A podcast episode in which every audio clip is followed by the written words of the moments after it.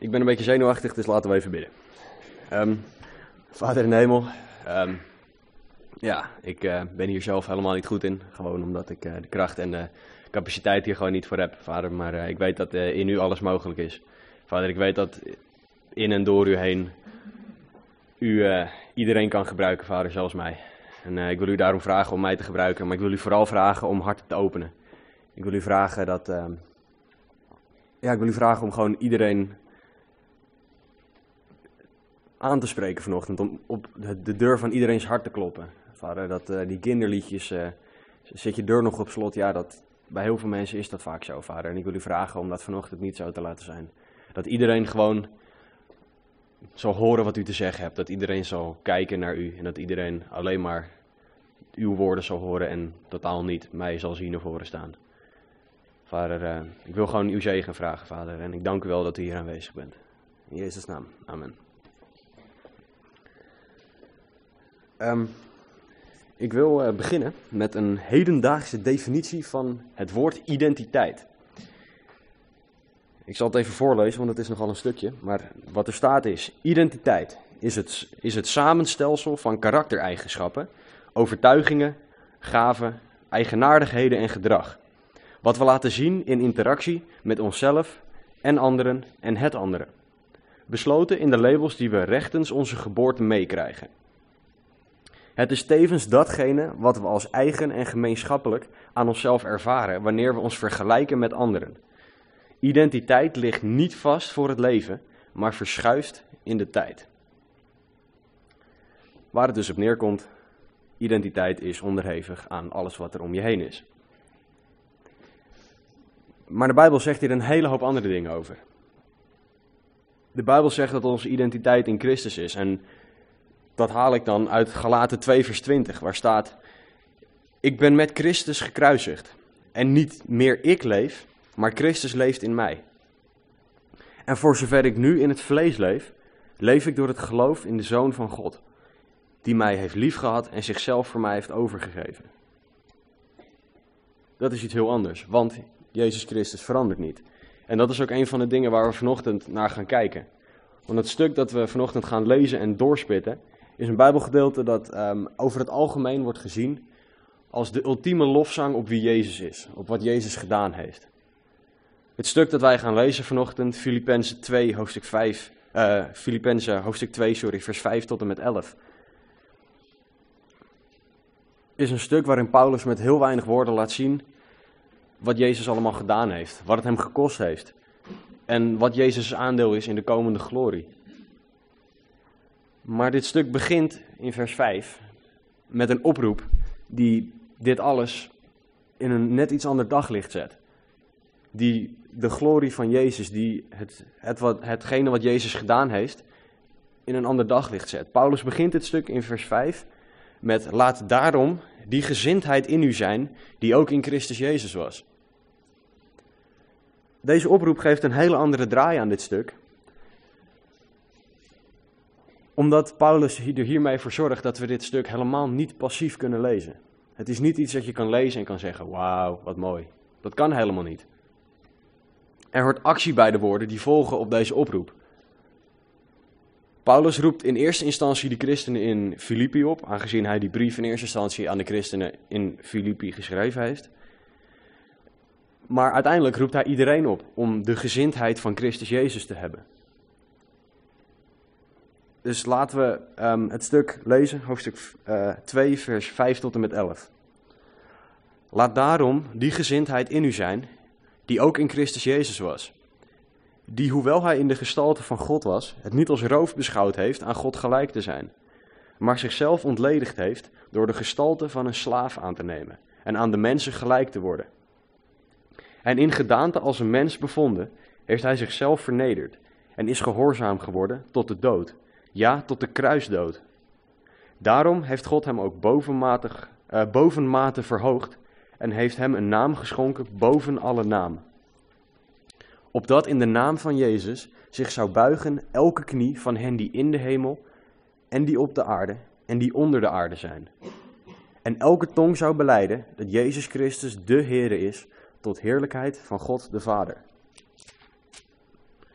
Nou, vers 5 begint Paulus met: Laat de gezindheid van Christus in u zijn. Even samengevat. Wat Paulus daarmee zegt is: laat het toe.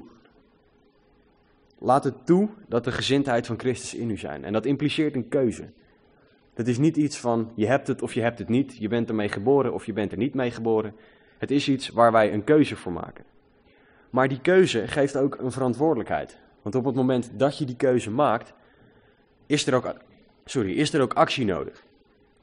Het Griekse woord dat gebruikt wordt hier om de gelovigen aan te moedigen om dit te doen, is het woord froneo. Ik weet niet of ik het goed uitspreek, maar daar gaat het niet om. Dit woord betekent je gedachten richten op iets. Ergens naar streven of ergens naar zoeken. Dus, froneo, de gezindheid die in Christus Jezus was. Streef naar, richt je gedachten op, zoek naar de gezindheid die in Christus Jezus was. Maar ja, het woord gezindheid, ik weet niet hoe het bij u zit, maar ik gebruik dat niet dagelijks in mijn gesprek. Het is niet een woord waar je iemand mee begroet, ja, hoe is jouw gezindheid op het moment? En dus om het even iets uh, gangbaarder Nederlands te maken, heb ik hier een aantal synoniemen van het woord gezindheid. Houding, instelling, mentaliteit, je denkwijze. Nou, dat zijn woorden die iets meer in ons straatje liggen. Dus de zin nog een keer gelezen, alleen nu vervang ik het woord gezindheid door een aantal synoniemen ervan. Laat daarom die houding, die mentaliteit, die werkwijze of die denkwijze in u zijn die ook in Christus Jezus was. Nou, dat is op zich best wel duidelijk. Heb de houding van Christus Jezus. Maar ja, welke houding? Welke mentaliteit? Welke denkwijze? Nou, zoals we het stuk net gelezen hebben, gaat Paulus daar verder om het zelf uit te leggen. Over vers 6 heeft William Barclay gezegd: Het woord dat vertaald wordt als zijn of was, komt van het Griekse werkwoord hypargein. Ja, dat, niet dat niet het normale woord is dat gebruikt wordt voor zijn of was. Dit woord beschrijft datgene wat een mens in wezen het diepst van zijn ziel is. En wat niet veranderd kan worden. Het beschrijft dat deel van een mens dat onder alle omstandigheden hetzelfde blijft. Paulus begint dus met het vertellen dat Jezus in wezen, in het diepst van zijn ziel, God is. Het woord dat gebruikt wordt voor gestalte is morphe. Dat is de essentie en de essentiële vorm of gestalte die iemand heeft, die nooit of te nimmer kan en zal veranderen. Het is toch best wel heftig als Paulus dus zegt: Jezus Christus is en zal altijd God zijn, niks zal eraan kunnen veranderen. Dat is iets waar je niet dagelijks over nadenkt. Dus wat Paulus zegt is: Jezus was en is volledig God. Hij was menselijk in uiterlijk, goddelijk in karakter en daden. Hij had alle rechten die, eh, die God toekwamen, die de Heilige Geest toekwamen, die de drie-eenheid toekomen. Maar hij koos ervoor om voor een bepaalde tijd afstand te doen van de privileges, van de rechten die hij had als God zijnde. Hij, God, Jezus, gaf ons het ultieme voorbeeld van liefde en nederigheid door naar de aarde te komen. En het tweede gedeelte van dit vers, het gedeelte het niet als roof beschouwd heeft aan God gelijk te zijn, vond ik een beetje een moeilijk gedeelte. Dus ik had het opgezocht in de eh, NBV, de Nieuwe Bijbelvertaling, en daar staat het iets duidelijker. In de Nieuwe Bijbelvertaling staat, hij die de gestalte van God had, hield zijn gelijkheid aan God niet vast. Jezus Christus verlaagde zichzelf. Jezus verliet de glorie en majesteit van de hemel voor de rotzooi en de zonde van deze wereld. Jezus verliet de perfecte hemel voor de imperfecte wereld. Maar Jezus ging nog veel verder dan dat. Hij ging nog verder dan alleen maar het pure afdalen naar de wereld om te kijken hoe het nou eigenlijk met ons ging. Vers 7 zegt, maar, je, maar, hij, maar hij zichzelf ontledigd heeft door de gestalte van een slaaf aan te nemen en aan de mensen gelijk te worden. Jezus ontledigde zichzelf. Wat dat betekent is dat hij alles van zich aflegde wat hem toekwam als zoon van God. Jezus had het recht om op het moment dat de slang hem verleidde toen hij 40 dagen in de woestijn was, had hij het recht om te zeggen: Ik heb hier geen zin meer in, ik ga lekker terug naar boven, jullie zoeken het maar uit. Dat deed hij niet. Jezus legde dat allemaal af om bij ons te zijn, om er voor ons te zijn. Jezus ging van de hoogste troon in de hemel naar de laagste plek op aarde, naar de plek en de gestalte van een slaaf. Nou, weer even een beetje achtergrond, Griekse achtergrond. De woorden die in het Grieks gebruikt worden in vers 6, waar ik het over had, de gestalte en het zijn en was, zijn dezelfde woorden die gebruikt worden in vers 7. Waarmee ik wil zeggen dat er in vers 6 gekeken werd naar de gewezen, sorry, gewezen en gekeken werd naar de goddelijkheid van God, naar de majesteit, naar de gestalte van God, op het moment dat Jezus in de hemel was. En in vers 7 wijst Paulus dus met diezelfde woorden naar de slaafgestalte van Jezus. Jezus was dus in zijn gestalte, morfe, een gestalte die niet zal veranderen, onder wat voor omstandigheden dan ook, was Jezus een slaaf. God zegt over Jezus in Jesaja hoofdstuk 42, vers 1: Zie, mijn knecht, die ik ondersteun, mijn uitverkorene, en wie mijn ziel een welbehagen heeft. Ik heb mijn geest op hem gelegd. Hij zal tot de heidevolken het recht doen uitgaan. Nou, het woord dat hier vertaald werd als knecht is hetzelfde woord dat vertaald wordt als slaaf. Jezus wordt door zijn eigen vader slaaf genoemd. Jezus, de redder van de aarde, is een slaaf van God. Jezus was in het diepst van zijn ziel, in het diepst van zijn wezen, in, het, in de essentie van wie hij was, de slaaf die de mensen diende. Die lager ging dan wat wij ooit zullen kunnen beseffen. Hij waste de voeten van zijn discipelen. En in die tijd is dat niet dat wij schoenen dragen en dan hele nette voeten hebben die nou, er wel aardig uitzien. Het waren ontzettend smerige schoenen. Ontzettend smerige voeten. Je moet heel laag gaan om dat te doen. En Jezus ging nog lager dan dat. Jezus knapte het vuile werk op zonder er ook maar één keer over te klagen. Je zou hem niet horen, nou, ik vond het toch wel een beetje jammer dat ik jullie voet had moeten wassen. Dat vond ik toch niet zo leuk. Nou, hij zal het niet leuk gevonden hebben om het altijd te doen. Maar hij hield altijd voor ogen dat hij een slaaf van God was. En dat hij moest doen wat God van hem verlangde. Jezus deed de daden die hoorden en horen bij zijn identiteit als zoon van God. Maar hij deed tegelijkertijd ook de daden die horen en hoorden bij zijn identiteit als slaaf. Nu heb ik een vraag aan u die u niet hoeft te beantwoorden. En deze vraag moet ik dagelijks ook aan mezelf stellen. Doen wij en doe ik de daden die horen bij de identiteit die wij in Christus hebben? Ik weet dat ik van mezelf veel te vaak nog moet zeggen dat ik dat niet doe. Dat ik handel naar wat ik zelf wil, dat ik uh, mijn eigen verlangens doe, dat ik uh, in de plaats van mijn Bijbel ga lezen, dat ik uh, een half uurtje uitslaap. Of dat ik in de plaats van mijn Bijbel lezen een film ga kijken, of een voetbalwedstrijd ga kijken, of vul het maar in. En om Paulus zelfs te quoten uit Romeinen 7, vers 15. Want ik doe niet wat ik wil, ik doe juist wat ik haat. En die realiteit is voor mij heel vaak en misschien wel te vaak nog werkelijkheid. Maar gelukkig is dat niet het einde van het verhaal, maar dat maakt het ook moeilijk. Het is niet zo dat wij als christenen nu maar kunnen zeggen: Ja, ik heb zonde. Ik leg me er maar bij neer. Ik eh, vind het wel best. Ik eh, kan er niks aan veranderen. Het zal niet veranderen. Wij, u hebben en ik hebben, en ik heb, sorry, de, wij hebben de Heilige Geest gekregen om te vechten. Wij hebben de Heilige Geest nodig om te vechten hiertegen. Galaten 5, vers 16 zegt: Wandel door de geest en u zult zeker niet de begeerte van het vlees volbrengen. Wandel door de geest en u zult zeker niet de begeerte van het vlees volbrengen. Jezus zal het, zoals ik net zei, niet altijd makkelijk gevonden hebben om te doen wat hij deed. En op een gegeven moment ging, was het met Jezus zelfs zo dat hij bloed aan het zweten was. Nou, dan ben je doodsbang. Dan ben je meer dan doodsbang. Dan kijk je niet uit naar wat er volgt. Maar Jezus ging door vanuit de kracht van de Heilige Geest. Jezus gaf ons het goede voorbeeld om door te gaan. In het Engels zeggen ze: when the, tough, uh, when the going gets tough, the tough get going. Wanneer het moeilijk wordt om door te gaan, gaan de sterke mensen door. En ja, wij moeten zwak zijn in Jezus. Maar door Jezus zijn wij sterk. Door de Heilige Geest zijn wij sterk. Door de Heilige Geest heen zullen wij de zonde kunnen overwinnen. Maar dat kan alleen door de Heilige Geest heen. Vers 8 zegt: En in gedaante als een mens bevonden, heeft hij zichzelf vernederd en is gehoorzaam geworden tot de dood. Ja, tot de kruisdood.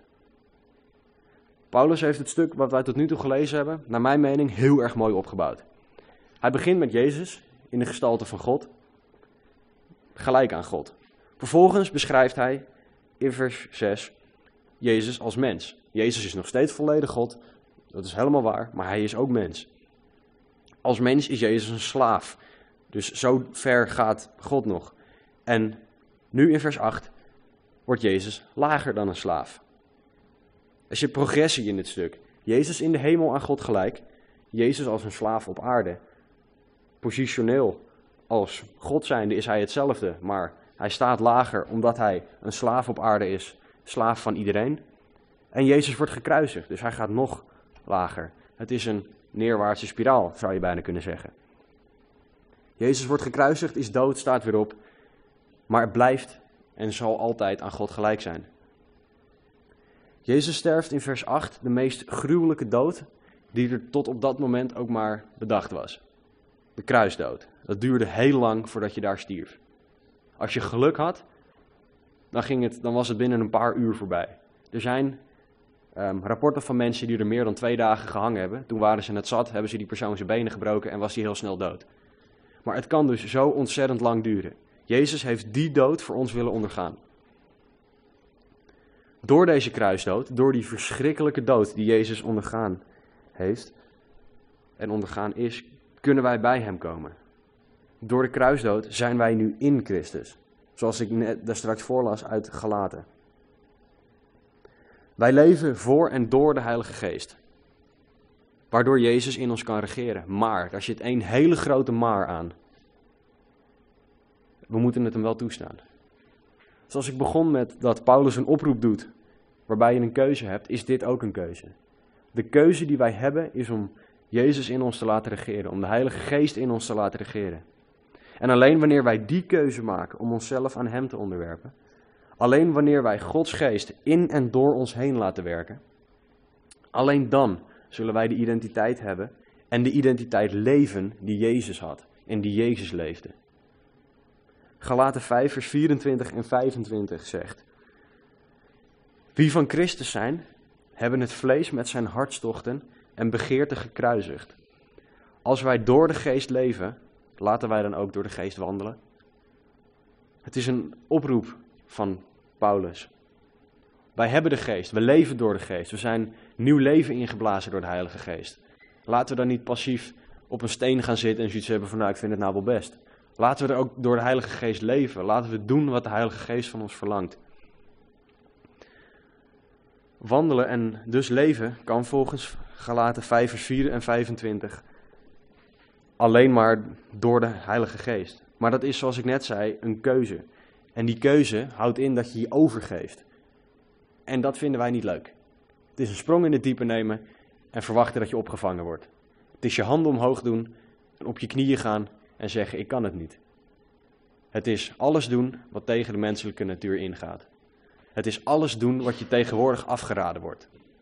Op de universiteit zeggen ze: als je, als je je opleiding afrondt, heb je je carrière in eigen handen. Nee, dat heb je niet. Jezus heeft je carrière in handen. Het is alleen, pakken wij het van hem af of niet? En te vaak pakken wij dingen van Jezus af. Dan gaat het een tijdje goed. Dan hebben we twee, drie dagen niet gelogen tegen iemand. En dan, nou, het gaat eigenlijk best wel goed. Dat heb ik best wel goed gedaan zo. En dan begint het al. Zo werkt het niet. We moeten constant ons overgeven aan God. God heeft ons de keus gegeven om voor Hem te kiezen. Om tegen Hem te kiezen. En ja, wij mensen hebben daar dan een derde keuze aan toegevoegd, die eigenlijk niet bestaat, en dat is niet kiezen. God zegt, wie niet voor mij is, is tegen mij. Zo simpel is het, zo, zal, zo simpel zal het altijd zijn. Maak die keuze dus. Maar zoals ik net zei, je moet die keuze dagelijks maken. Als je er één keer voor kiest om niet te, te liegen, sorry, ik kan je vertellen dat je twee dagen later, drie dagen later, misschien een week later weer zal gaan liegen. Het is een keuze die je dagelijks zou moeten maken, van minuut tot minuut. Zou je die keuze moeten maken om jezelf over te geven aan de Heilige Geest. En ja, elke keer zal dat tegen je natuur ingaan, maar elke keer zal je zien dat God je nooit teleur zal stellen. En de reden dat je ook dagelijks ervoor moet kiezen om je over te geven aan God, is dat je dagelijks jezelf tegenkomt. Maar niet alleen jezelf, maar juist ook de Satan tegenkomt. Die weet ontzettend goed, die weet meer dan donders goed wat hij moet doen om een ieder van ons te pakken. Want hij weet precies wat hij moet doen om mij te pakken. En dagelijks kom ik hem tegen. Maar op het moment dat wij overgegeven zijn aan God, dan kunnen wij doen wat er in de Bijbel staat. Bied weerstand aan de duivel en hij zal van u vlieden. Maar dat kan niet als God niet in je woont. Dan sta je daar in je eentje tegen een, een vijand die veel groter is dan dat jij zelf bent. En dan zal het niet goed gaan.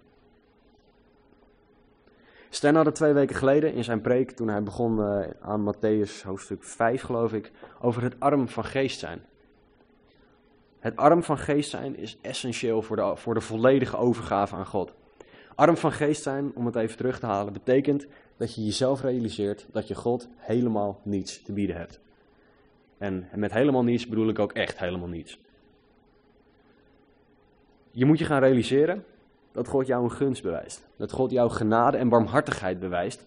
Door jou zelfs maar bij Hem, door mij bij Hem in de buurt te laten. Het is al helemaal geweldig dat we dan ook nog door God lief, dat God ons lief heeft. Dat, is, dat gaat nog veel verder dan dat. Alleen wanneer wij ons volledig in de armheid van onze geest aan God overgeven, alleen dan kunnen wij voldoen aan die oproep die Paulus ons in vers 5 van Filippenzen 2 doet. Laat die gezindheid in u zijn die ook in Christus Jezus was.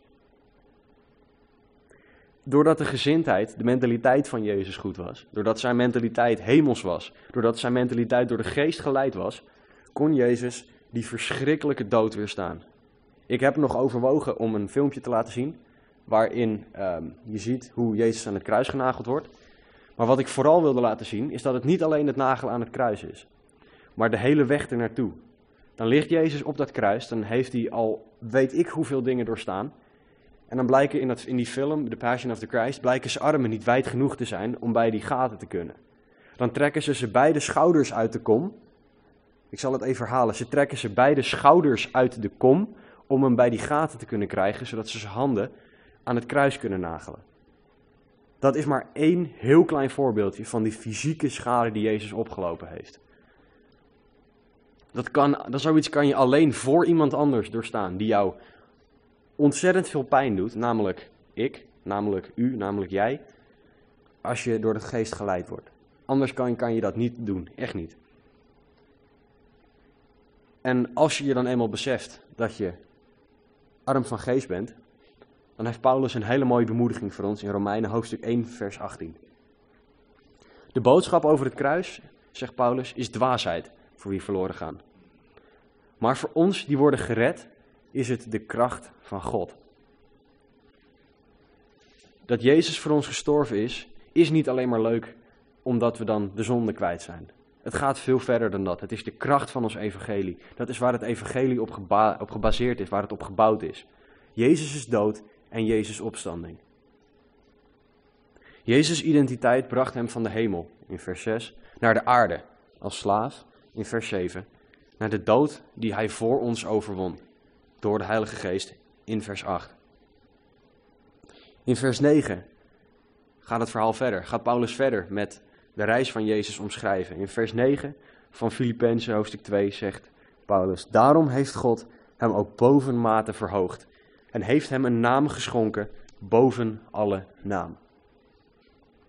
In vers 9 zou je het, ik zie het dan voor me als een reis. Jezus is, gaat, is in de hemel, gaat naar de aarde, sterft, gaat naar de hel, overwint in, overwint in de hel en is daarna weer terug in de hemel. En door deze, al deze versen heen, ik blijf het herhalen, is Jezus steeds God geweest. Er is niks dat daar ooit iets aan, kunnen, aan zou kunnen veranderen.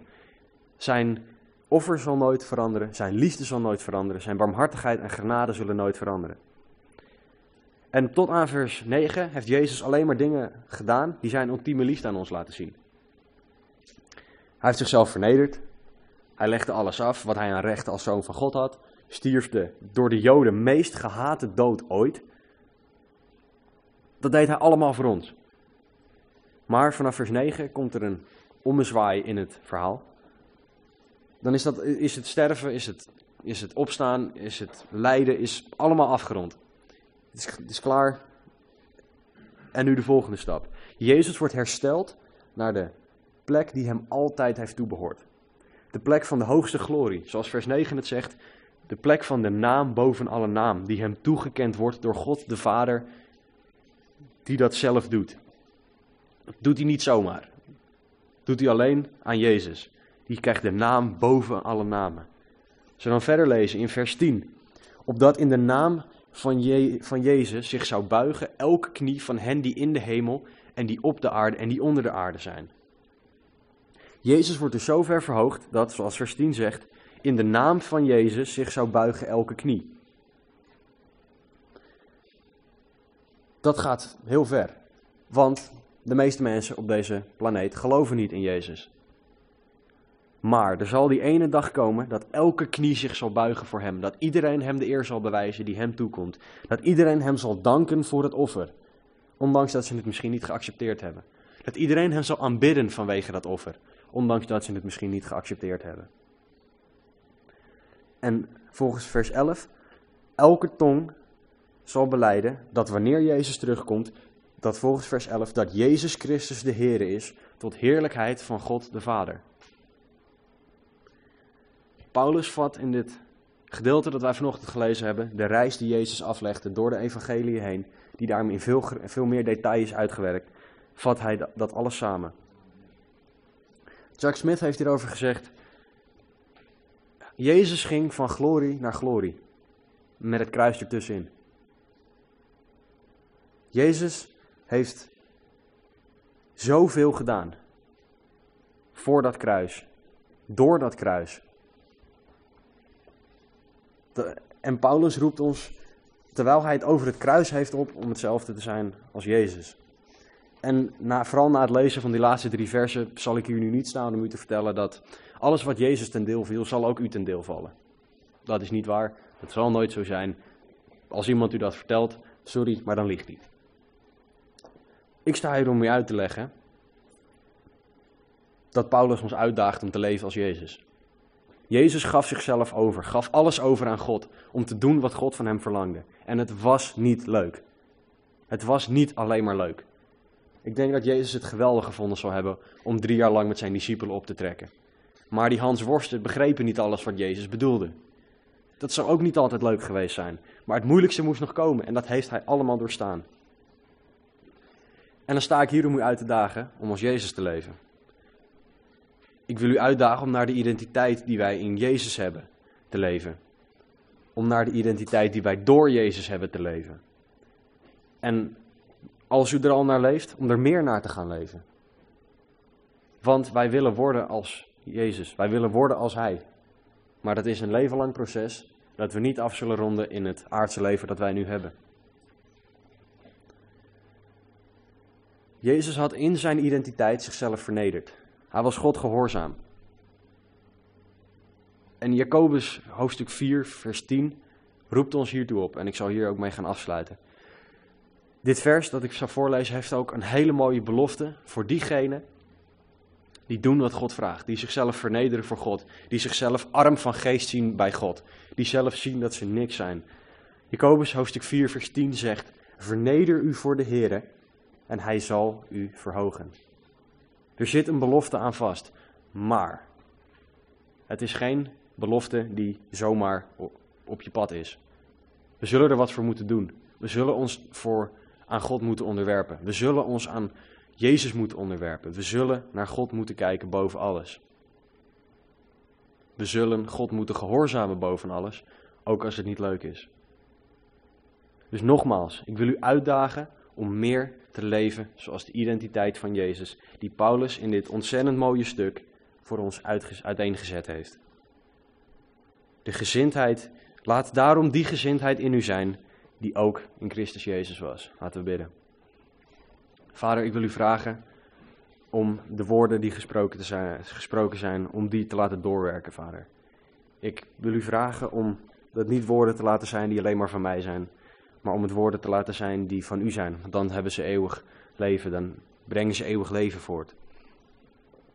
Vader, ik wil u vragen om uw heilige wil te doen, Vader. om uw wil in ieder van ons leven te doen. En laat ons alsjeblieft allemaal zien dat wij onszelf aan u kunnen toevertrouwen. Dat u betrouwbaar bent. Dat u degene bent aan wie wij ons kunnen en mogen en misschien wel moeten toevertrouwen. Vader, ik wil u gewoon vragen om te zijn wie u bent en dat aan een ieder van ons te laten zien. Vader, open onze harten, open onze ogen, Vader. En Vader, ik wil u gewoon danken dat Jezus Christus van ons gestorven is. Jezus Christus, dank u wel dat u zo ver gegaan bent, dat u zo diep gegaan bent, dat u zo laag gegaan bent voor ons. Dat u alles aflegde wat u had, dat u alles aflegde voor mij, voor ons. En vader, help ons alstublieft om dat ook te willen delen met de mensen om ons heen. Juist met de ongelovigen om ons heen. Vader, dank u wel dat wij dat mogen delen. Vader, dank u wel dat u God bent. Amen. We zullen nog uh, een aantal liederen gaan zingen. En ik wil u vragen om misschien niet eens mee te zingen, maar om te luisteren naar de woorden. Het eerste nummer dat er, dat, dat er gezongen gaat worden is uh, Surrender. I'm giving you my heart. Ik geef u mijn hart and all that is within. En alles dat erin is. Denk alsjeblieft na over die woorden, want dat zegt heel erg veel. Dat is totale overgave aan God. En ik kan u nu zeggen, dat gaat u wat kosten. Want het is niet makkelijk. Maar verneder u voor de Heer en hij zal u verhogen. Hou dat voor ogen. Dus als we wanneer we deze liederen zingen, hou voor ogen dat Jezus Christus ver voor ons gegaan is en dat wij daarom onszelf aan Hem moeten geven.